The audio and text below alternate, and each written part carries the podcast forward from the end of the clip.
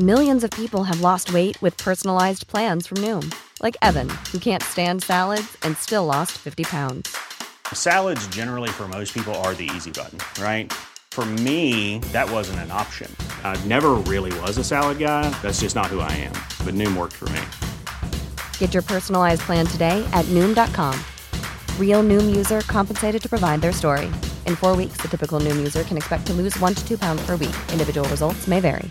Even on a budget, quality is non-negotiable. That's why Quince is the place to score high-end essentials at 50 to 80% less than similar brands. Get your hands on buttery soft cashmere sweaters from just 60 bucks, Italian leather jackets, and so much more. And the best part about Quince, they exclusively partner with factories committed to safe, ethical, and responsible manufacturing. Elevate your style without the elevated price tag with Quince. Go to quince.com slash upgrade for free shipping and 365-day returns. Hey there, it's Michele Norris. I'm host of a podcast called Your Mama's Kitchen. When I travel, I'm usually looking for a way to find a taste of home when I'm not at home. And one of the things I love to do when I am at home is entertain. And Airbnb allows me to do that. When I was in California recently, I rented a house that had a great kitchen. And when we were sitting around the table, we we're all thinking, we're in someone else's house. Someone could be in all of our homes as well. If you have a home, but you're not always at home, you have an Airbnb. Your home might be worth more than you think. Find out how much at airbnb.com/slash host.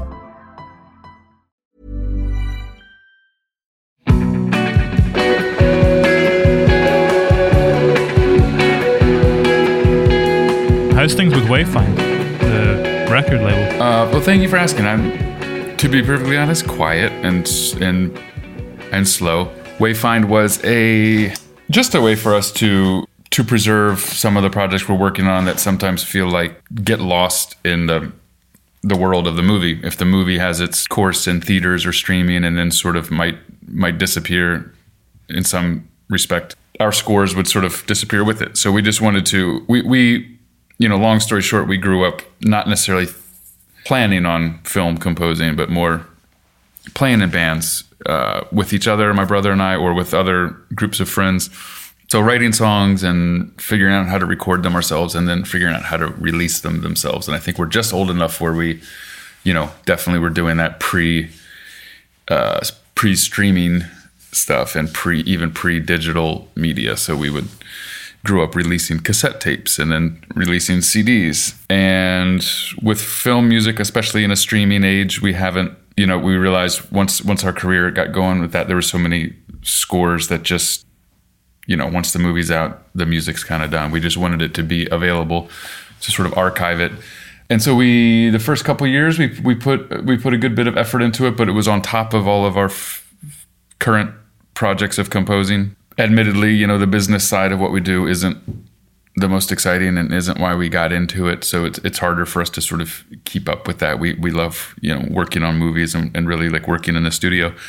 So the label has been a thing where it's there when we need it. Um, the last year or two, we've been fortunate where a lot of projects we've worked on have already had a deal in place with a soundtrack label of some sort or some some folks we know that release film scores and soundtracks were interested in helping to put it out and they normally have a much bigger reach than we do um, as far as social media and, and, overall distribution and and stuff so if someone else wants to always help uh, release a score we're we're just excited to work with new people in that part of the industry and and let them as sort of professionals do what they do.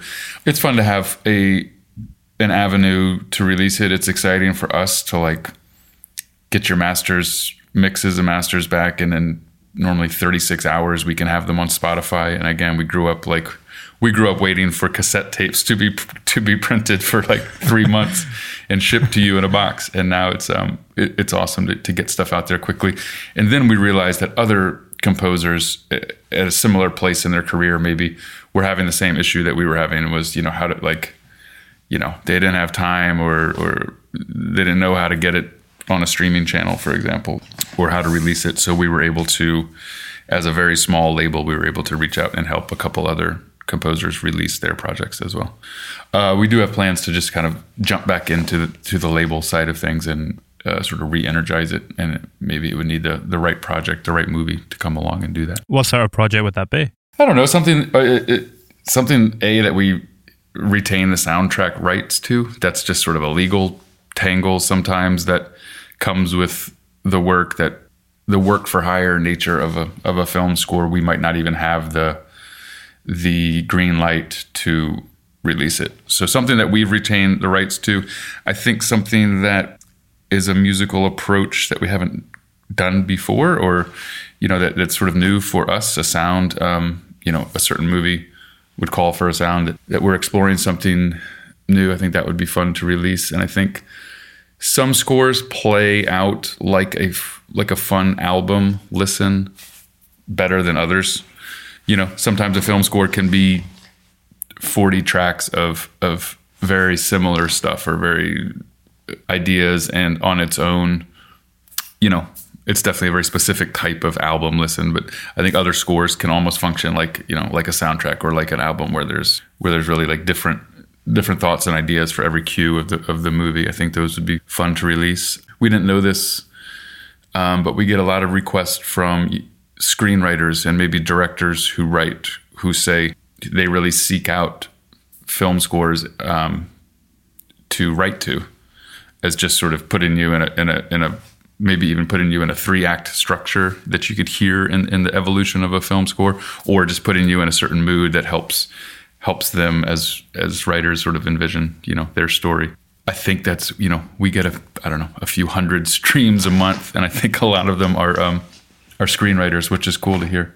Does that ever work for you as well? Like when you listen back to one of your scores, will it put you in a very particular headspace? Um, it often puts us back in the space of of the movie itself, um, and then the time that we, the time and place when we were working on the movie, and that can get blurry. So sometimes the the work can be, if the schedule is sort of intense enough, it's kind of over before you even remember it, and then looking back on it a couple years later, like we often hear music that we, we forgot we did, and we we're not sure if it's us or if it's someone else that might sound a little like us or something. It normally puts us back in the movie. You know, the visual images that we see that we're spending so much time with. You know, um, for every for every note of music that you hear on a on a recording, we're we're invested in the the visual picture of it all and the story of it all. Um, so, yeah, listening to older things we've done, I think we're taken back to not even the finished version of a of a movie. Like some, we're working on sometimes a rough version of a of a movie, you know, um, and that's literally what we sort of can can picture again and, and see. How far on is the sound design in that rough kind of cut that you're working with? We've seen it a, a range where like very rough and raw and unfinished or untouched, or the sound designer is working at the same time we are in tandem, or not in tandem rather, but yes, at the same time you know, so we don't hear it all come together until the final movie's done, or maybe if we're able to sit in on the final mix of the movie. Um, so we have to use our imagination that if if we're not hearing all the sound design and and and all of the sound effects and everything that really do enhance that, um, we have to picture it there. We have to remind ourselves that that does so much work. I think I think a lot of people have the assumption that there's you know, there's acting and there's dialogue and then there's some sound effects and then there's music and that the music is just like carrying all of this. And it really is the, I would argue that it's the sound design, that level of detail and that, that level of um, sort of syncing that detail with what you're seeing in a way that you don't even notice it. Literally, I think is what puts viewers, when it's done right, puts viewers like in that world of the movie. I think our very, very first feature film score that we did, we didn't know what we were doing, but we, you know, we have like dozens of tracks of instruments, and then they're sort of boiled down into stems, like maybe 10 different stems of, of music, percussion and bass and strings, etc. And we thought it would just be us and then the dialogue, and we were able to sit at the at the in the mixing studio at this humongous mixer um, and all of the channels are just sort of occupied by wind and crickets and the car door opening and the car door closing and every little detail um, and that is you, it's very clear when you sit in on a film mix that that's the priority. And that music then needs to just sort of fit in around that you know? It's interesting as well i was thinking of i think it's green room. Yeah green room. There's a scene where Alia Shawkat is kind of, you know, fending off the dog with the mic stand and you get this horrible like feedback sound, which you then kind of take in the score. Was that in the the cut when you started working on it? Were you directly taking influence from that or did they develop separately? Uh, that's a great observation. We cooked up this idea. Uh, we don't always have this luxury, but in this case, we have worked with Jeremy, the director, on his, on his previous two movies, and he shared each draft of the screenplay before they even filmed. So we were able to th- have time to think about the score before filming took place. And the word feedback, he specifically wrote into the, the script as a as a device, uh, maybe not a character, but as a as like very defined moments in the script where the feedback um, is used as a deterrent to scare the dogs. The high pitched squeal, I believe, of the microphone scares the dogs away. He wrote it in as sort of this ominous, foreboding, you know, device that um, it's so uncomfortable to hear. Every time you hear feedback, you just Like nails on a chalkboard. yeah, and everyone just you want it to stop as soon as it starts, and people scramble to turn off the microphone, etc. So we saw this word keep popping up, and it and it it provided just like all of the other details that Jeremy includes in his scripts. It provides just another layer of tension and and um, discomfort. So we we pulled that word out and thought about it for a little while, and then we went and recorded. I think we spent two days just recording feedback, just anything in the studio we could get to feedback. So we had microphones inside of a trombone turned up in a way that and, and they're confined in a way that just start to squeal you know big speakers of course guitar speakers that that sort of punk rock sound you get when you turn a guitar amp guitar amp up too much you get that distortion followed by some sort of feedback um, so we had hours and hours of these squeaks and squeals and then we went through and and and chopped up the audio and built sort of I guess we could call them synthesizers, but you know, playable playable instruments that were that were triggering different samples of feedback. So we could play something musical, but but rather than a piano or a or a string, it was it was these pitched um, and manipulated feedback sounds. So we had a group of instruments of these sort of really rough and raw uh, and uncomfortably sounding instruments ready to go by the time we started. And we we made a point not to you know every time you you every time the microphone feed feeds back in the movie you know we didn't feel the need to match that or to uh, supplement that at all. It was doing its job in in the picture. Um, but other big themes in the movie we built around this these feedback sounds Does it's interesting that you know you saw the script from earlier drafts and you were kind of seeing it as it was progressing. Does the idea of what the score should be progress in tandem? Does that change more so if you've kind of seen it at earlier stages of completion? Yes, because um, I think Green Room was an example of oh wow this this idea with feedback kind of worked. Not not every single cue, not every single moment of music, but in general we we relied on these instruments quite a bit. There's plenty of movies that you read a screenplay and or talk with the director at length about what the music c- could be and what it should be and what might work and then it just doesn't um, and it's it's agreed you know there's a exploration process and it's kind of often agreed upon that like you know in theory that idea worked um, and on paper that theoretical approach to to choosing instruments or um, or what they should sound like could work but really there's a I don't know what it is, but there's something about the picture, the movie itself, the images want to naturally take something or not. You know, it's like it's sort of a rejection process, and it's kind of very obvious. Like, and I don't know what what what is happening, you know, in that relationship between sound and and imagery um, that works or it doesn't. But you could, to simplify it, you could you could choose a, a piano and a and a and a cello and a guitar and say, I think that's really going to work based on everything we've discussed, based on the screenplay, et cetera. And there's something that that it sinks in and it feels natural in that world, or it's just sort of rejected and it doesn't. And then you find that a whole new, through just more exploring, you find a whole new group of sounds works much much better. That's the goal, at least. And being able to identify that and know when it doesn't work. It's interesting because at that point of the process, it very much sounds like it's a relationship between yourselves as the composer and the film. Does that change at various points of the process? Does it ever become a relationship between, you know, the music and the audience? Do you start to look at it in a different way as it progresses? I think there might be sort of two. I don't want to. I don't want to put everyone in a corner, but two types of composers, maybe, or or two approaches, and I think there's one that that says that like, and I don't think one is right or wrong necessarily, but there is a there is a thought that like we're hired to write this music for, for the movie, and therefore like our you know let's whatever whatever compositions we come up with let's fit them against the picture and hope hope it works. And some composers can do that. And i think very simply that could be sort of a, uh, an older approach to film music that is very number one orchestral um, traditionally orchestral maybe. I think an approach where you, know it's all about the tune it's about the melody and i think you, you see these you see these this old footage with John Williams sitting with um, with George Lucas perhaps or Steven Spielberg and like he's coming up with these with these big John Williams themes. I, whether it's Star Wars or ET perhaps just at the piano and there's not a picture there. And they're coming up with beautiful melodies and, and beautiful uh, you know accompaniments.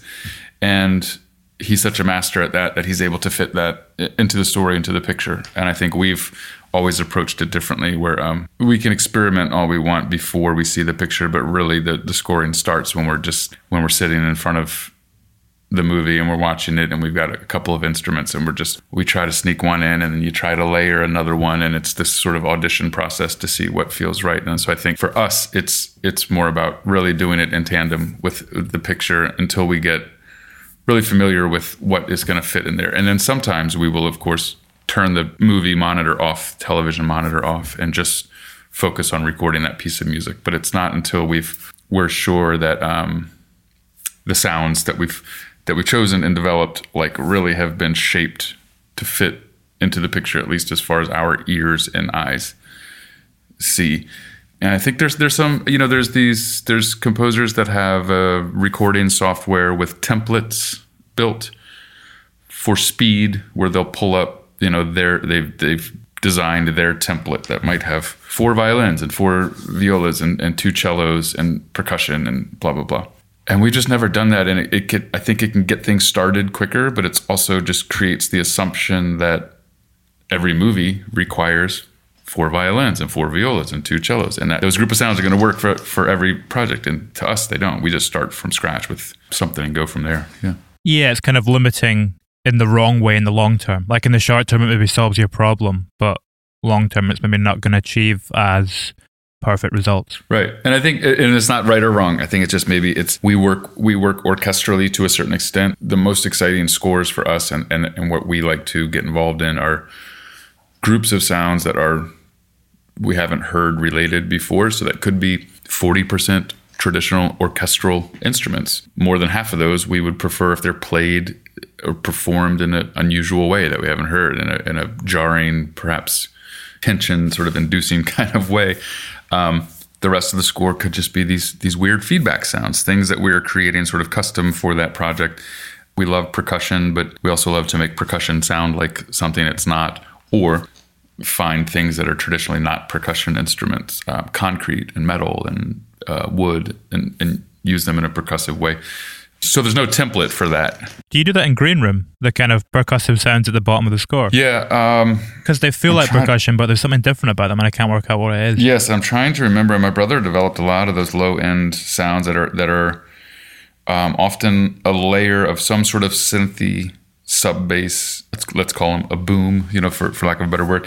But he's probably layered another sound or sample of some sort that has more attack that reads as like a drum. The interesting thing is that Jeremy Saulnier, the director, we give him endless amounts of credit for just being such a detailed filmmaker, and that that comes down to everything from sound design to score, and of course performances and dialogue. He knows exactly what he wants from the score. He knows exactly how the score should function, when it enters, when it exits. He's he's open to us trying things, but he he ultimately knows when it's working or, or when it's not, and he helps get us there. He doesn't have like like so many directors. Very few of them have this have a very musical vocabulary. Music itself is hard enough for anyone to talk about. And so he knows how to get us there. But he, early on, this has changed a little bit as his projects and movies have changed, but he had a no drum rule, a no percussion rule, um, which we thought was very stifling at first. It's like, well, how do you, you know, he, he needs us to build momentum and momentum, and there has to be a faster pace to this whole scene.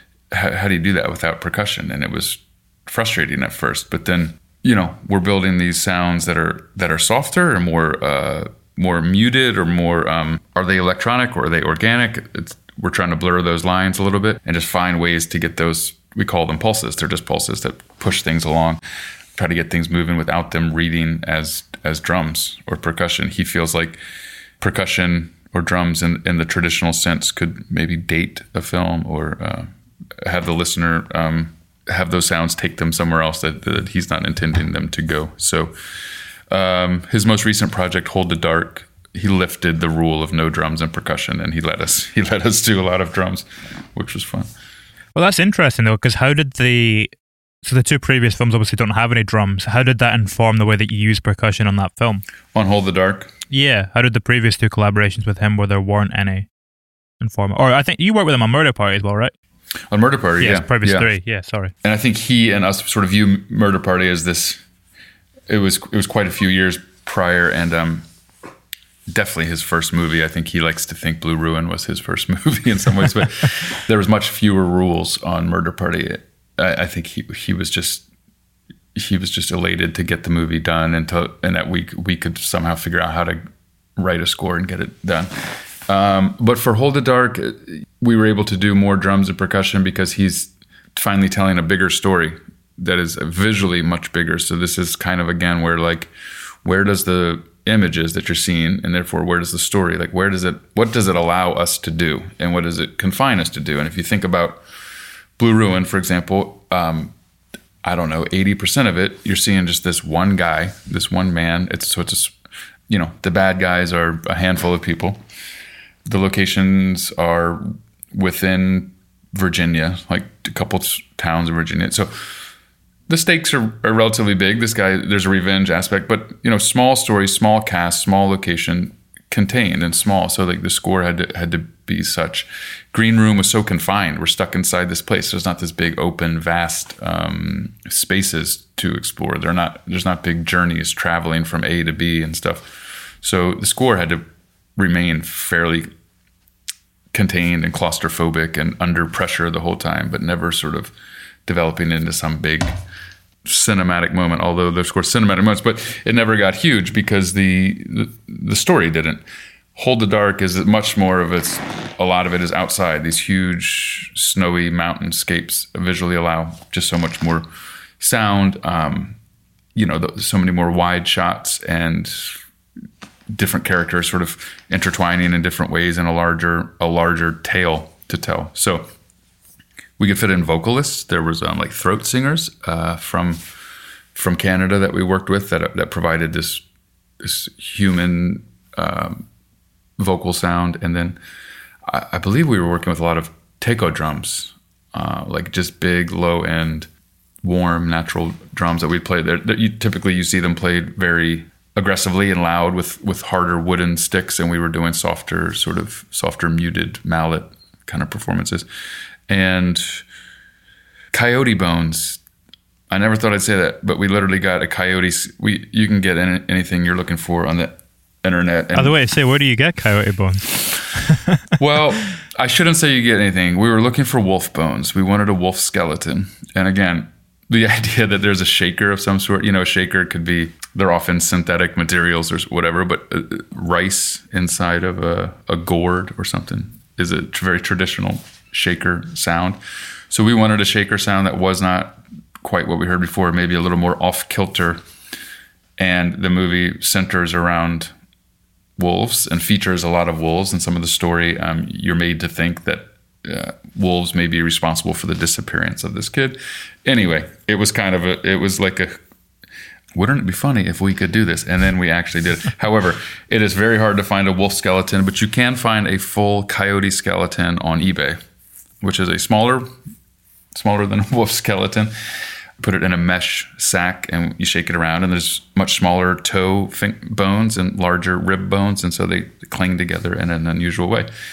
The best part of that story is that I, I entered the address incorrectly when I ordered the coyote skeleton from eBay, and it was uh, it went to a little bar, like a dive bar on the other side of town, because I, I, I was off by ten blocks. Oh, and I went I went to this neighborhood I probably otherwise wouldn't go to, and it was a bar, and they were open in the afternoon, and I walked in, and she offered me a drink. I said, "No, I'm looking for a package that has been delivered here." And she said, "What's what's in the package?" and I said, "You know what? Never. I don't think it's here. Never mind." Anyway, it, it was rerouted, and I eventually was able to pick it up at the post office. But, but yeah. Um, so that, that's just that's a silly example of, um, you know, even if it doesn't work, it's like let's let's look for something new that we haven't used before, uh, and see if the picture takes it, and see if it uh, if it functions like percussion in a, you know, but in a way we we haven't heard. Is that a similar thing to what you were doing with the drums? Like you were saying that normally those drums would be played quite heavily and you're playing them softly. Do you do that? Do you think what would be the natural route to take with this?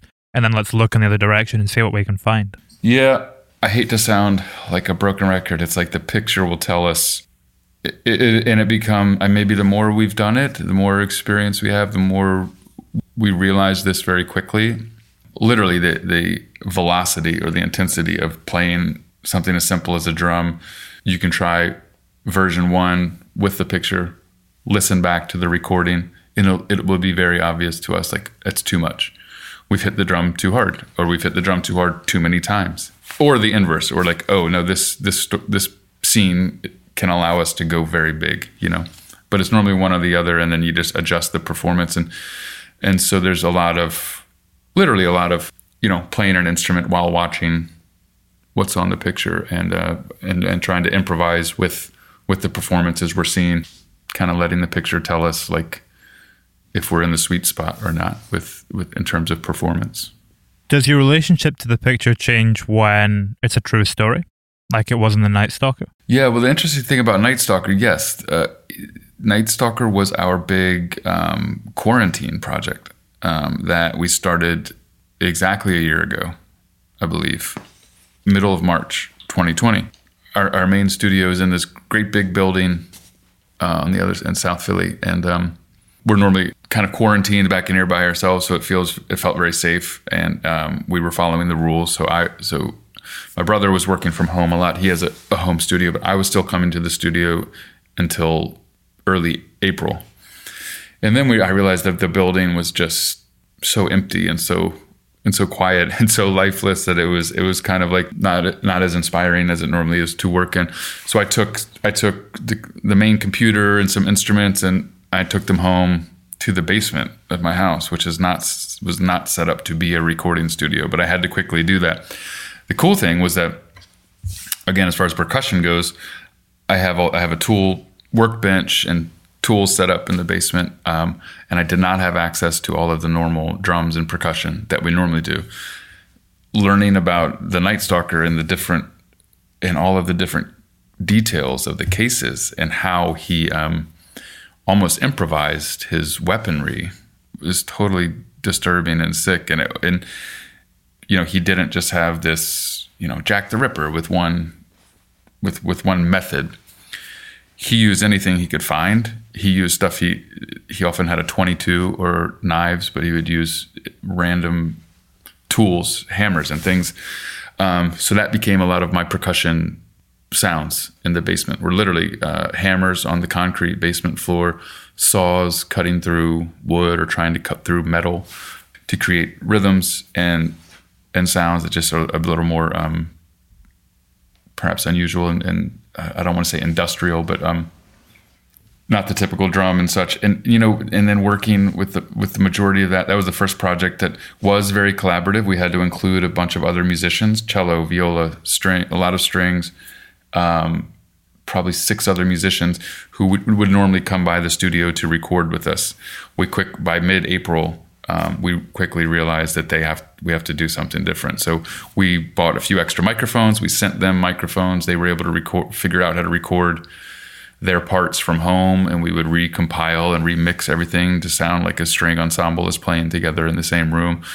So, long way of answering your question, I think it was it, it, was a much more isolated process and I think the nature of the story was creepier and scarier because it was real, like you said, doing it all by yourself in the basement or with other people, but physically alone in the basement yeah, it made it more uncomfortable. My wife was working from home as well, and I would have headphones on, and she, in order to come down to the basement, she had to flash the lights a few times so that to warn me that she's coming down. Otherwise, if I don't hear her sneak into the basement, she would sneak up behind me and completely terrify me. So, so we had to create systems. And yeah, the home invasion aspect of that story at night, the way he just entered people's windows that happened to leave their window open. Yes, when we're done working and the project's done for the day, that stuck with me a little bit, and we would I, I made a point to lock the doors. Made sure all the windows were shut. Yeah, a few extra times each night before bed, but. Is that still the case? Um, no, loosened up on that a little bit. Um, now, now that in episode four he was captured, of course. Um, yeah, that's. I think that's kind of an intense example of of how some stories yeah stick with you if if you're Yeah. sticking with it for for uh, and that and that with that story that was at least four months for, for us three or four months of work so when you're sticking with with the character who happens to be real life and a story for that long sure it like probably not in the same way that it does for an actor who really has to embody another person but yes it does sort of spill into your mood or your um you know psyche a little bit for the rest of the day Yeah. I mean, it's funny you bring up acting because it is kind of a, a similar thing, I guess, to a certain degree with what you were saying there about how you thought about the way that he would improvise with his tools. But that's a horrible way. I don't know how you would put it. His weapons, I suppose. And then Yeah. you kind of paralleled that in the choices for the percussion and the instrumentation. How do you decompress after that? Because I imagine there's something slightly disturbing about even getting that close to that headspace. Yeah, I think with every project, there's also with something like that that had so much music. The music was very heavily layered. I mean, at times it was minimal, but at other times it was just very, you know, a lot going on. With some of that, there's a lot of, you know, busy work, for lack of a better word, that is not so emotionally investing, maybe, and then so to bounce around to that those sorts of tasks throughout the project are, is a good way to um, you, you know example for example there might be a day of just creating these percussion sounds capturing recording these percussion sounds. And there's not so much um, we're building you know sort of a sample bank and a big bank of sounds. Rather it's like sort of let's get as much as we can in one day and then start to see what works with the picture so it, on days like that we're not as emotionally invested i guess with the with the grim details of the story. And then there was a few aspects of the story that were uplifting and and even triumphant, you know, without spoiling anything from later in this in the series, but um, allow us to write in a major key or like uh, something more melodic and and and not so uh, scary, something uh, more heartfelt in some ways. So to be able to s- stop with the scary music for a moment and switch into something um, lighter, for lack of a better word, I think helps keep the whole, the overall process varied for us. Yeah, there is kind of a John Carpenter thing going on there as well with some of that score. It's kind of got that Halloween edge to it with the melody. Like it's bright, but it's also creepy at the same time. Yeah, the um, the, the cool thing about Night Stalker was the again Tiller Tiller Russell was an amazing director who really knew what he wanted, um, knew how the score should function, but let us kind of find our way there. And his collaborator and editor, Chris Waldorf, is, a, is a, was the film editor, who we typically work fairly close with, both the director and the editor. I mean, the editor will be sending us the new version of the movie. Um, and any changes that's made to the movie, any technical notes we might need, we're working closely with the with the editor. We're working creatively with the director. But in this case, Chris, the editor, is a fantastic musician himself. So he sort of became this um, third collaborator with with my brother and I to sort of, yeah, help shape the sounds and the overall shape of the score. And and he ultimately he spent perhaps I'm going to guess six, seven, eight months or more just sifting through footage and just piecing the story together with the director and the producers. So every single detail, of every single case, every murder, every sequence that they're stitching together, he was intimately aware of the story. He was very aware of the things they chose to leave in and the things they chose to leave out.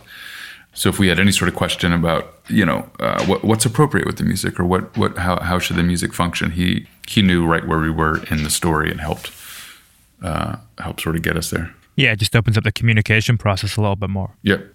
It's tricky to talk about music. My brother and I have grown up playing it since, learning our instruments together uh, since we were little kids. But even to this day, if he says, you know, play something slow and dark, you know, it's not maybe it's not s- slow and dark enough for him.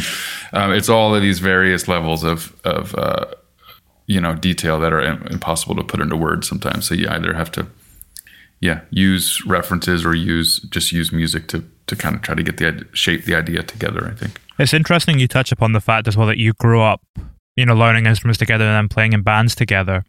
When you first started composing and writing for film and television, was it a different kind of creative freedom to be writing for other people's creative projects in that way? Absolutely. That's a great question, also. And we get it often, or, or the question we get often from uh, musicians curious about the process or curious about the career path and how, how, how does one transition from songwriter, performing in a band, etc., uh, touring, recording uh, their own music. You know, um, how, how does one transition into film composing? And then they ask, you know, the question we get often is, well, do you get the final say? Do you get the final word in, in, in music? Or and they know the answer. It's like no, the, the director does, and oftentimes maybe even a, a producer does, or a combination of people who have hired you get the final say. So there's a series of revisions and always around rounds and rounds of notes to get it closer to what they think it should be. And and the best collaborations and I think the best scores and the best therefore the best movies and the best scores function probably when there is a very healthy communicative push and pull with that process and that the composers are invited and encouraged to to, to bring what they think should work um, that best utilizes their voice and still sort of the music functions emotionally uh, in the way the director intends it to. Um, so when we're asked that question, oh, so you don't, you know, you're signing over your sort of creative freedom, and, and someone else tells you, you know, when it's right or or or uh, what needs to change about it. It seems so creatively stifling, and we found it to be completely the opposite. Yes, there's a process where something that we've written goes through a round of revisions and it becomes something different. That can be frustrating. Oftentimes, it does make it better. It does make it work for the movie better in a way that we didn't initially intend it to, to, to do so. For every new project, we're just asked to imagine, you know, some wacky, weird world of music that we've never done before.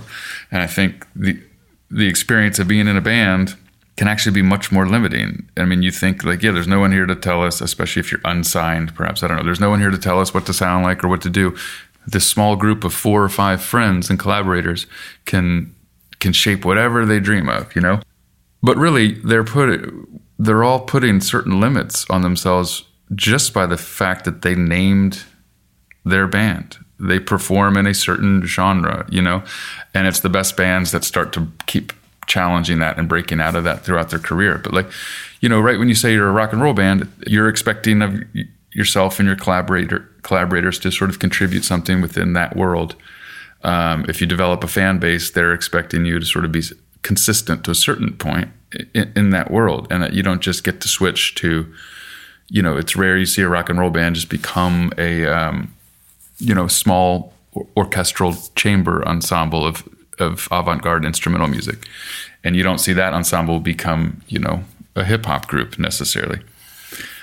Whereas every movie we can literally be asked to do something entirely different you know do something dark and and intense and synthy and sound designing like we've done like for green room. And then i think a few movies later was was small crimes which was this dark but very funny um, dark comedy, crime comedy, which had saxophones and very jazzy elements and lots of drum sets, and there was and uh, and electric guitars and you know all all over the place. Um, so we have never been more sort of exploratory with music than than we have in the past. I don't know seven years of doing film film music. You're sort of forced to, especially if you're open to different stories, working with different people and not just doing the same type of project over and over. I think you're forced to um, completely lose any sort of labels that you might have as far as what, what you think you should sound like. You sort of have to, again, let the picture tell you what it needs, let the director tell you what, what it needs. Do people understand that when you explain it to them? like you're saying, you know, people will ask you if you get full creative freedom, can they get on board with the idea that you've just outlaid there? If you say this, I don't know. Yeah, it feels like a pitch you gotta you gotta make to a young musician who's like, you know, there is nothing more uh, empowering maybe than. Don't get me wrong. I think I miss being in a band. I miss performing. You know, stuff you've poured your heart into with your with your closest friends, closest collaborators. I miss performing that on stage. I miss just the um, immediacy of writing whenever you want, not writing when you don't want, not playing something when you don't want. I mean, we are this is it's more of a job where if it's Monday morning and and you're not inspired, you have to um, like I said, maybe you start doing some of those more everyday sort of production tasks and and something less emotionally um, investing. So I do miss it, and I think there's there's something about being in a band that um, yeah is awesome and exciting. So you're trying to talk talk a young a young songwriter out of out of that and into a more much more sort of uh, work for hire environment. But so it feels like it does require some convincing. We did a little teaching last year at the at the local university for juniors and seniors who were all on. We just taught a sort of a basic introduction to film scoring, and all and all of the students were in a music production or music business track. So they were all not necessarily looking to be a film composer, but they had you know writing experience and recording experience and engineering experience um, to a certain extent. So it was very cool to be able to uh, untangle what we've been working on for the past few years and and explain it in a way that um, our younger selves could understand. I mean, the height one, one of one of the projects we, we did the most touring and the most recording and stuff was a was when we were in college, when we were college aged. So if you had tried to convince me to stop doing that at that age and and try to try to become disciplined enough to be a film composer, I would not not have been interested at all. Did you have conversations with the students you taught there? Yeah, a few of them have continued to work with us a little bit. A few of them worked with us on Night Stalker. Yeah, some some were very interested in pursue, further pursuing uh, different, you know, film composing or aspects of where, uh, like music supervising and stuff, where putting a soundtrack together, or where just where music and movies meet. They were interested in pursuing those options as as a career path. So a few of them have, for Night Stalker specifically, helped us we had them submit sounds to us, like a lot of these percussive sounds I mentioned, just like not necessarily uh, full, fully developed musical ideas, but just banks of sounds that we could we would layer with the with the the hammer sounds I mentioned or something like that. So we just had you know folders and folders and folders of different sounds. Um, five, ten percent of them came from some students who we worked with on it, just to give them experience. And it was it was Yeah. it was also very helpful for us, even if we didn't pull every single sound and utilize every single sound. The schedule for that show was very intense. The sort of expectations of like we need this much music on this date felt very intense, and doable. There was a psychological benefit knowing that we had a small group of talented helpers. Like we were we weren't out there all by ourselves, just like scrambling to get it done on time. How did the conversations that you shared with them during that process or out with it differ to ones that you might have had with experienced musicians or composers? I kind of wonder if their naivety takes it down an alternative route that maybe th- makes you think differently about things in a way. Uh, we approached the course. It was a it was a ten or twelve week course, which but like a couple hours, two or three hours per per week or something. So it was a lot of time together.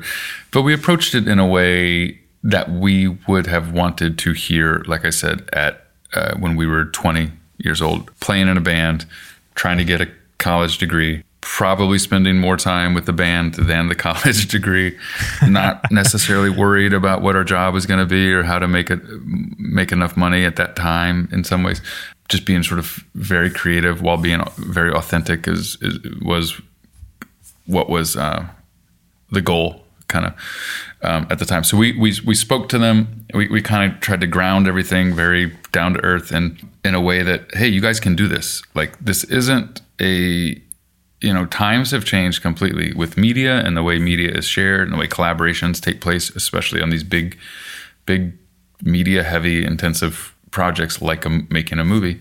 You do not have to be in Los Angeles. It, is it helpful in some ways? Sure. Is there an advantage to not being in there? Absolutely. That's a different conversation we can get into. I think being in a, a non major film market uh, where you, we do the bulk of our work has advantages for us. We shared it with the with the students in the way that you can keep doing your own personal projects, and you should. This is a way to get more experience working with visual media. This is a way to, to do more collaborative projects with directors, producers. This is definitely a way to make more money if that's what you want. This could be a full time pursuit if you would just if you, if you don't want to tour and you don't want to perform and this is something you can do full time. This is something that you could do part time. I mean, like one of the, some of the biggest ones right now, Trent Reznor still still has his Nine Inch Nails career as far as I, as far as I know. I mean, I, th- I think so. I know he's very busy um, film composer. Lines are kind of getting blurred a little bit now, though. sure If you look at the recent Nine Inch Nails stuff and compare it to his composing work, they're kind of moving a little bit closer. closer together than And- still want were. I'll have to do that. Um, we hear a lot of his film composing work, and I love I love what I've heard from Nine Inch Nails, but I, I but I haven't compared recently. I'll, I'll jump into that.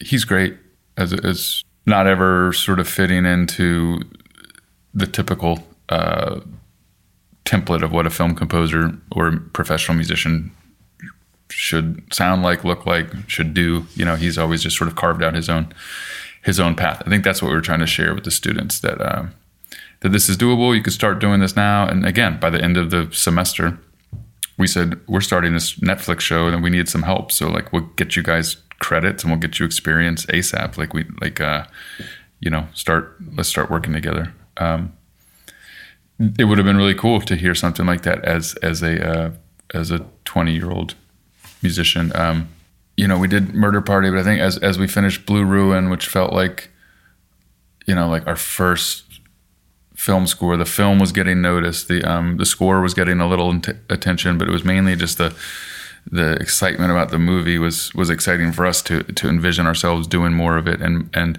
my brother um, at the time said, you know, I wish we. Uh, man, I wish we got into it earlier. I wish we started pursuing this more seriously earlier. But we had just been in bands and just been playing in bands and trying to really keep pushing that forward and touring more into our 30s. I thought about it. I said, well, I don't want to feel like, you know, we're, we're, we're so late to the film composing game. I said, I think, I think we're getting in, into it at the right time because it really requires that experience, I think, of, of, I don't think it requires it, but it's very helpful to have that experience of being in a band to, to apply it to film composing because it's such a they're different but it's such a collaborative world and you need that sort of uh, i don't know emotional experience. Maturity. exactly. That's what it is and it could be it could be maturity in the way that we use the word or artistic maturity you know? We get sent notes and they're tough to read sometimes. And you put you know you spend you spend you spend a week on a piece of music that um, you've wrestled with and you know you're sending a director who you don't know that well you're sending them version three or four because the first couple versions that you're just not willing to share. You stumble across an idea that you're in love with and it's amazing and you get this note that says like i don't know why it's just not working for me. And the first few times you get that it's like heartbreaking. And i don't th- i don't think my um like i said my i don't know if my 20 20 year old self was would be capable of, of taking that sort of rejection.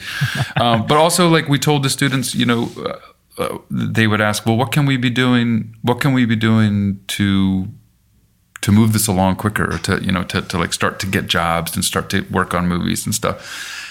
And we would go over different sort of professional approaches like uh, how to look for projects that you could that you could be a good fit for like i don't know networking things like that.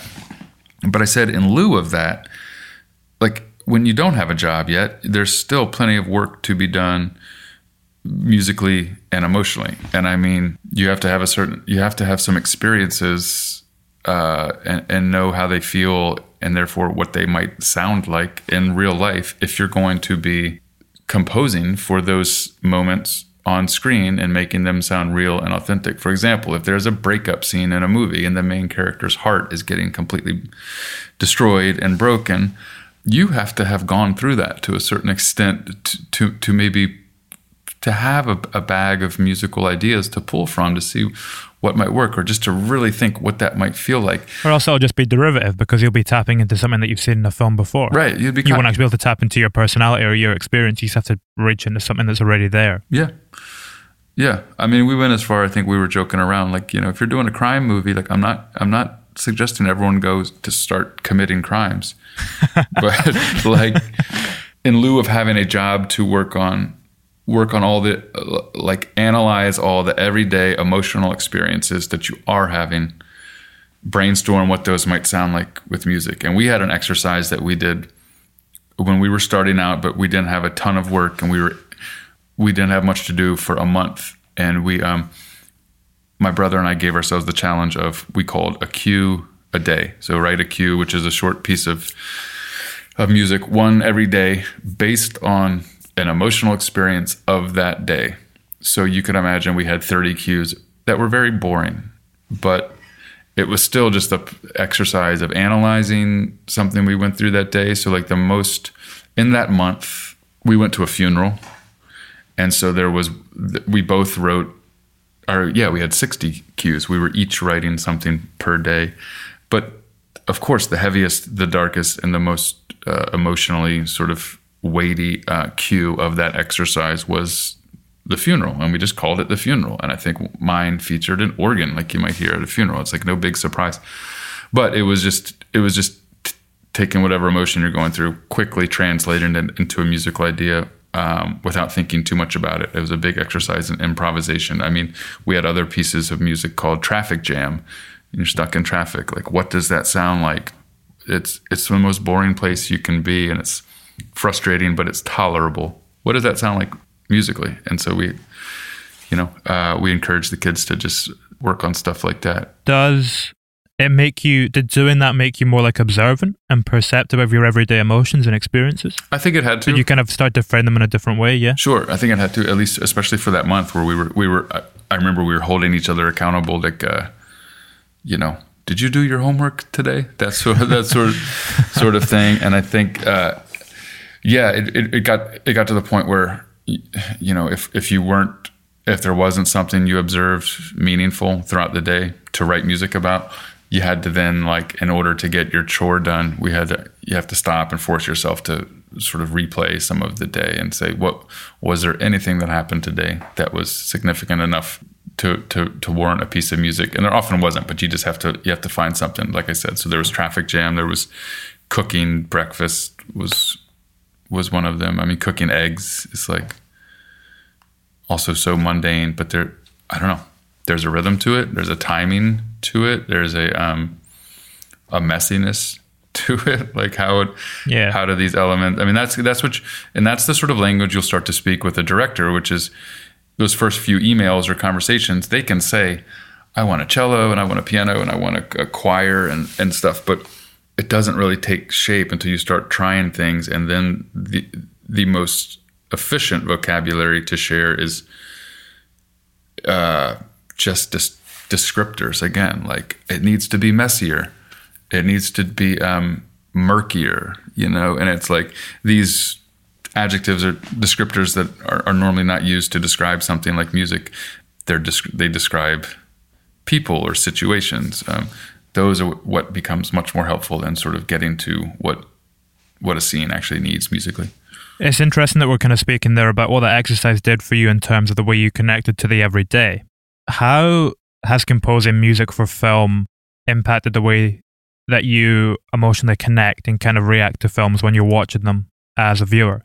I'll be honest, I've probably never see a movie the same way again as we did before we scored our first movie our first movie. And the more we do, the the more we might look at it differently. We have you know such more of an intimate awareness of all of the people, all of the hard work that goes into it, all of the different departments working together and separately, all equally as important. We have such a, a, a newfound sort of appreciation for sound design and what it does, and especially when it's done right. Um, and it often is because you you don't you you rarely hear like, oh, I love that movie so much, but the sound design just stunk. It just that's where they fell short. You don't hear that. You it's it's a craft that you probably wouldn't the, the, see the movie in the same way if, if it wasn't done thoroughly and tastefully. Um, so we don't go into movies like very critically. Like let, let, me see, you know, let me pull something out of it that we don't like. It's quite the opposite. Um, if performances are meaningful and if it seems like there's a the right intention and and the right casting choices and um, you know some interesting things along the way, we we we find something about movies that we really love. Um, but we do we can't help but sort of peek behind the curtain a little bit because we know what goes into it, and we love it when we're surprised. We love it when there's like there's a, a composer we haven't heard of and there's a score. You know, how did they do that? Like, what sound is that? I can't I can't figure out what I'm hearing, but it's really working. And that's, you know, that happens often. I think film music is just, there's so many new voices, there's so many uh, younger voices um, and new collaborations that I think we're hearing stuff that, you know, we, we've never heard before, which is always really exciting, especially to discover new composers. It's interesting because when you started off, you know, talking there about the way that you kind of pick it apart a little bit more, the assumption would be that that creates kind of an air of emotional detachment but it sounds more like you're just emotionally connected to it in a different way. There's more respect and admiration involved in terms of the craft. Sure, that's very fair. And then I think there's the special movies that like blow you away, where you are that we we do get totally capable of getting lost in a great movie and not trying to consider every decision along the way, or or or not trying to like you know analyze what was done technically.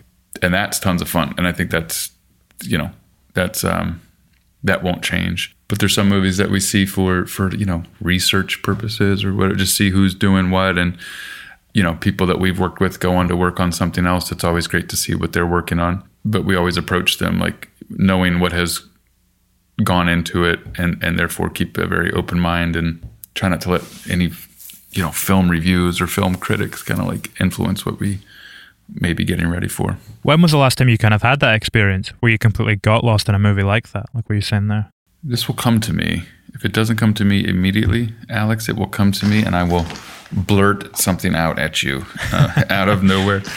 Um, I mean, there hasn't been a theatrical experience in, in more than a year. I'm trying to think what our last theatrical movie was. Um, you see The Invisible Man when it came out?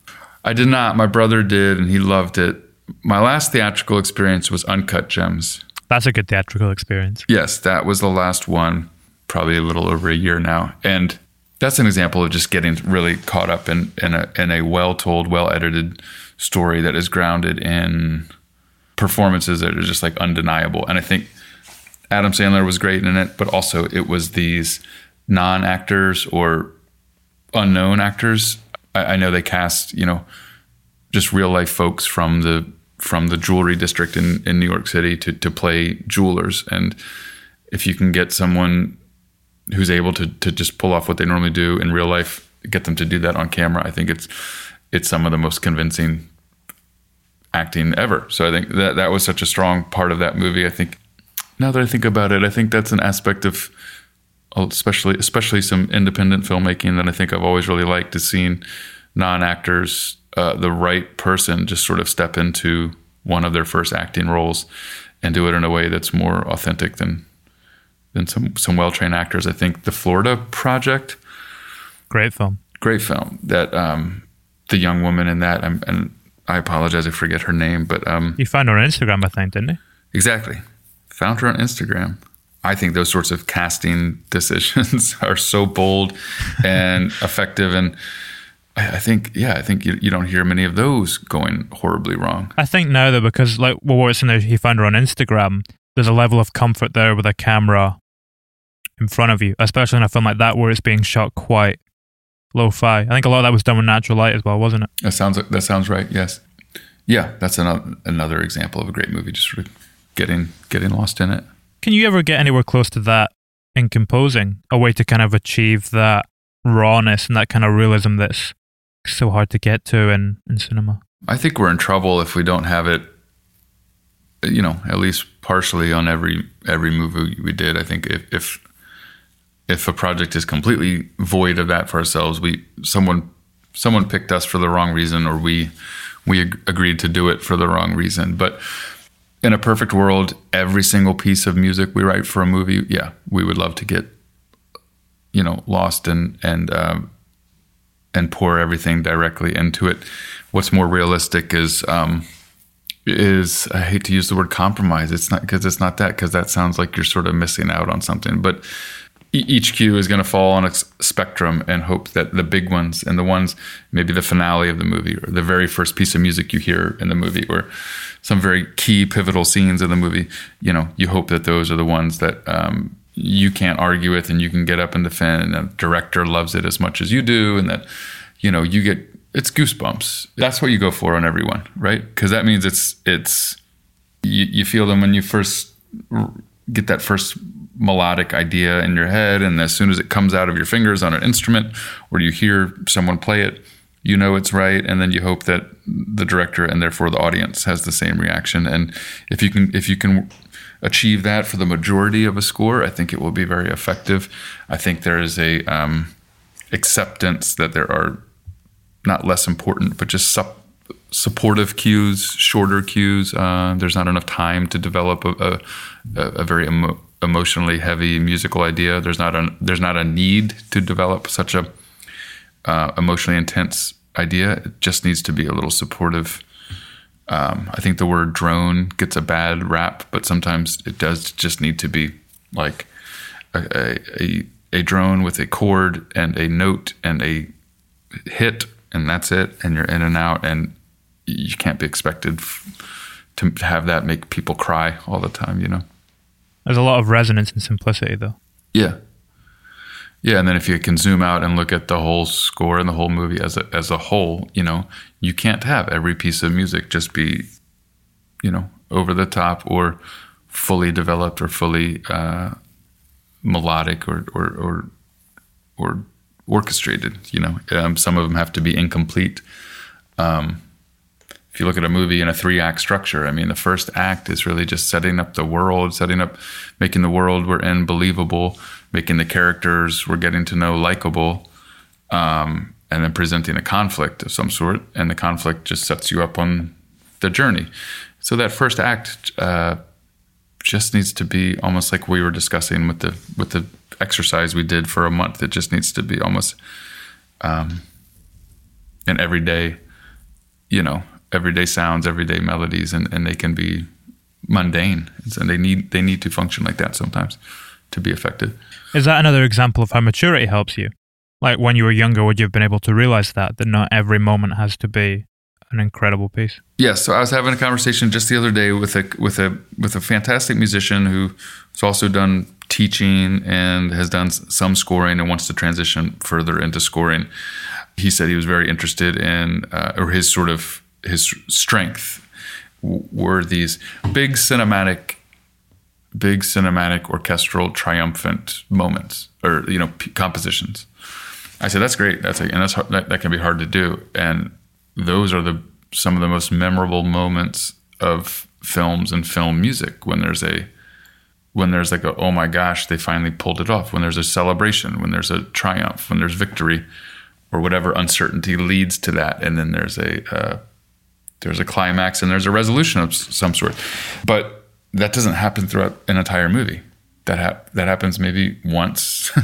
And i'm looking I, I just want to look at use examples to look at sort of just a traditional movie uh, structure of um, and not all all movies fit this by any means. But leading up to that and following that there's plenty of moments where the music just has to like slowly get you there gradually get you there and they just need to be little stepping stones and so like i said not complete thoughts not complete pieces of music uh, to answer your question uh, does sort of maturity allow us to sort of see those more yes and and I think some of the mistakes and th- some of the things we learned starting scoring films early was, yeah, that we tried to make every moment too musical. Every moment needed to feel feel like film music, and it doesn't. It's just our, that idea of film music that we all share is like the very memorable pieces of film music. But for every one of those, those big themes that, that you hum and you get stuck in your head and you leave the movie theater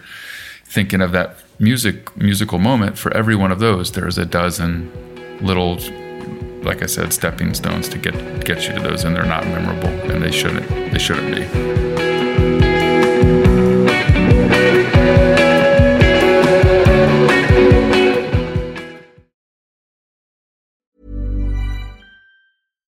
Even when we're on a budget, we still deserve nice things. Quince is a place to scoop up stunning high-end goods for 50 to 80% less than similar brands. They have buttery soft cashmere sweaters starting at $50, luxurious Italian leather bags, and so much more.